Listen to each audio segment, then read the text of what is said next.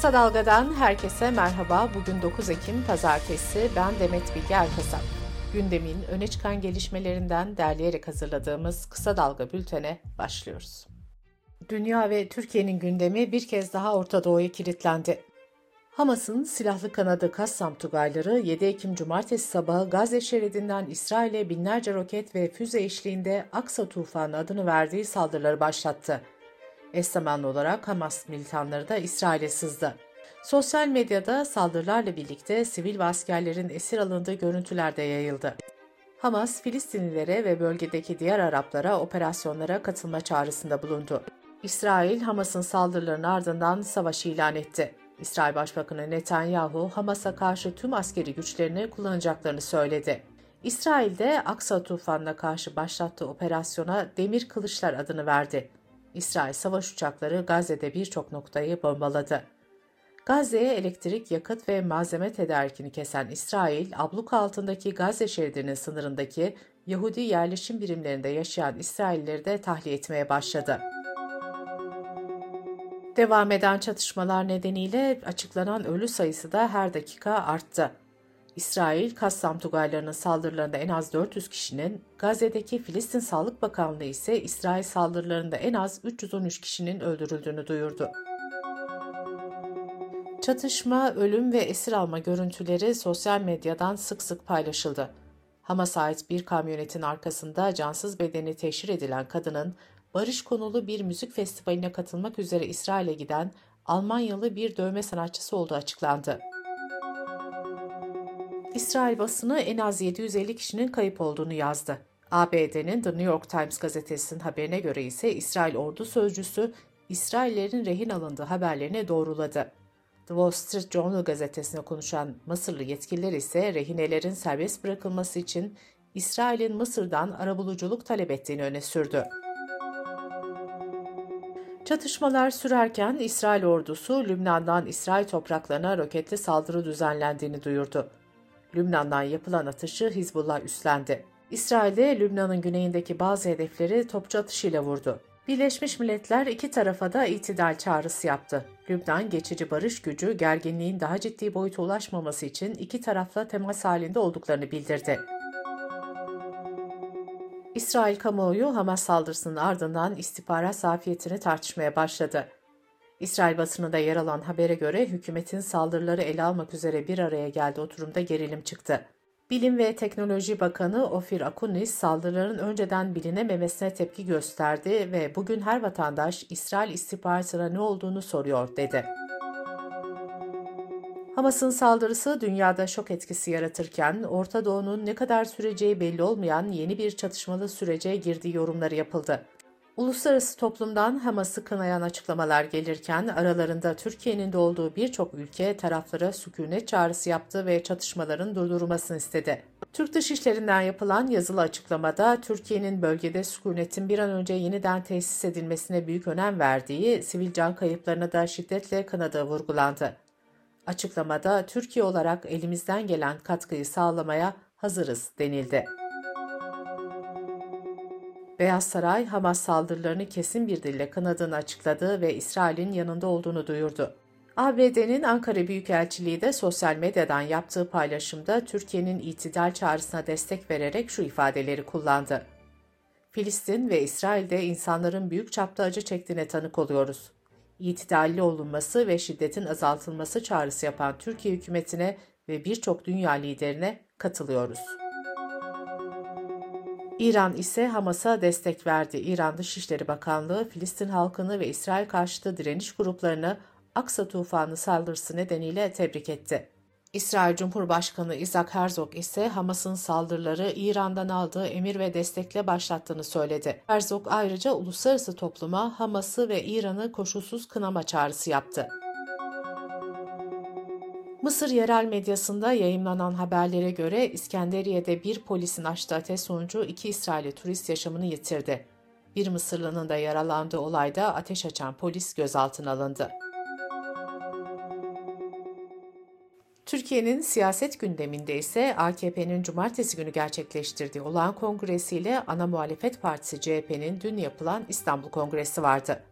Adalet ve Kalkınma Partisi'nin dördüncü olan kongresinde Cumhurbaşkanı Erdoğan, geçerli oyların tamamını alarak yeniden genel başkan seçildi. Erdoğan, parti yönetiminde kapsamlı değişikliğe gitti. 75 üyeli Merkez Karar Yönetim Kurulu'nun yaklaşık üçte ikisi değişti. A takım olarak da nitelendirilen 18 kişilik MYK üyelerinin büyük bölümü ise yerlerini korudu. Cumhurbaşkanı Erdoğan, Mayıs seçimlerinde milletvekillerinin yaklaşık %65'ini, ardından da kabinenin %90'ını değiştirmişti. AKP, kongrenin ardından yerel seçim çalışmalarına resmen başlayacak. CHP'de ise dün İstanbul Kongresi heyecanı vardı. İl başkanlığı seçimi genel merkezin desteklediği belirtilen Cemal Can Polat'la değişimcilerin adayı olarak gösterilen Özgür Çelik arasında yapıldı. Bültenimiz yayına hazırlandığı sırada CHP kongresi devam ediyordu. Kongrede kürsüye gelen İstanbul İl Başkanı Canan Kaftancıoğlu bir grup tarafından yuhalandı. İstanbul Büyükşehir Belediye Başkanı Ekrem İmamoğlu ise yerel seçimlerde İstanbul'u kazanacaklarını belirtirken 2028'de de Cumhurbaşkanlığını kazanacaklarını söyledi. İmamoğlu taşları temizleyip yola çıkalım dedi. Kongrede söz alan CHP Diyarbakır Milletvekili Sezgin Tanrıkulu ise isim vermeden parti sözcüsü Faik Öztürk'e hedef aldı. Tanrıkulu, beni kurtlar sofrasına atanlardan bu partiyi kurtarmalıyız ifadelerini kullandı. Yerel seçimler öncesinde muhalefette ittifak tartışmaları devam ederken İyi Parti'den bir istifa haberi geldi. Ankara İl Başkanı Faruk Köylüoğlu istifa etti. İyi Parti yerel seçimlerde 81 ilde aday çıkarma kararı almıştı. Köylüoğlu ise Ankara gibi kritik illerde işbirliği yapılması gerektiğini savunuyordu. Türkiye Büyük Millet Meclisi de hareketli bir haftaya başlıyor. Genel kurulda iki önemli Cumhurbaşkanlığı tezkeresi görüşülecek. Bunlardan biri Irak ve Suriye'ye asker gönderme tezkeresinin iki yıl daha uzatılması, diğeri ise Lübnan'da bulunan Türk askerinin görev süresinin bir yıl uzatılmasına ilişkin.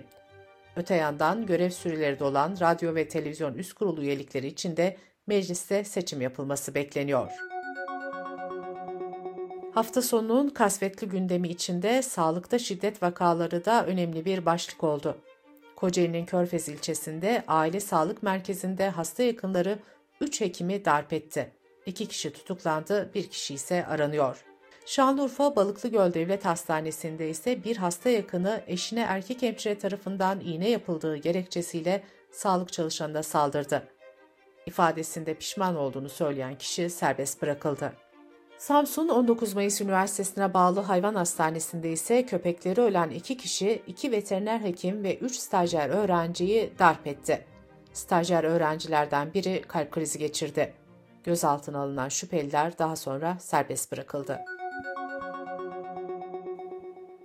İçişleri Bakanı Ali Yerlikaya kahramanlar operasyonlarına ilişkin yeni bilgiler aktardı. Bakanın açıklamasına göre 81 ilde arama kaydı bulunan 2554 firari yakalandı. Kısa Dalga Bülten'de sırada ekonomi haberleri var. Hazine ve Maliye Bakanı Mehmet Şimşek, kayıt dışı ekonomiyle mücadele kapsamında dijital vergi dairesini devreye alacaklarını söyledi. Bakan Şimşek, vergi dairesine gitmeden tüm işlemlerin yapılabileceğini, mükellefiyet ve borcu yoktur yası gibi bazı işlemlerinde elektronik ortamda yapılacağını belirtti. Uluslararası Para Fonu IMF, Türkiye için ekonomik değerlendirmesini tamamladı. IMF, enflasyonu 2023'te %69, 2024'te ise %46 olarak tahmin etti. IMF ayrıca politika faizinin daha da yükseltilmesi gerektiğini savundu. Geçtiğimiz ay politika faizini 5 puan arttırarak %30'a yükselten Para Politikası Kurulu bu ayki toplantısını 26 Ekim'de yapacak. Dış politika ve dünyadan diğer önemli gelişmelerle bültenimize devam ediyoruz. Afganistan'ın batısında meydana gelen 6.3 büyüklüğündeki depremde 2000'den fazla kişi hayatını kaybetti.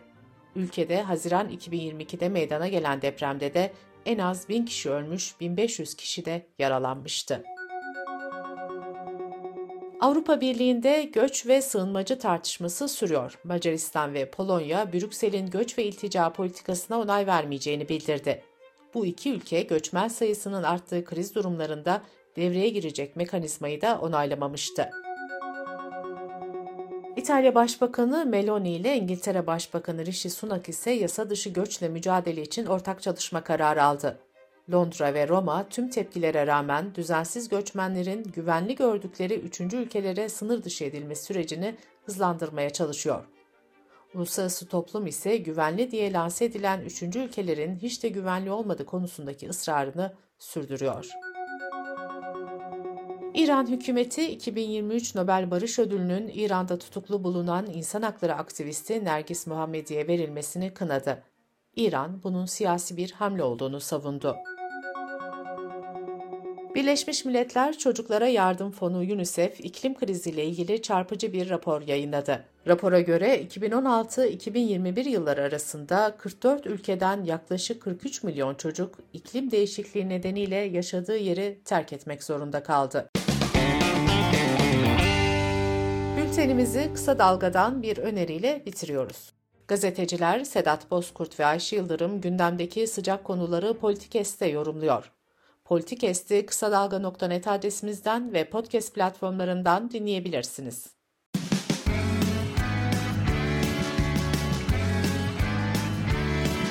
Kulağınız bizde olsun. Kısa Dalga Podcast.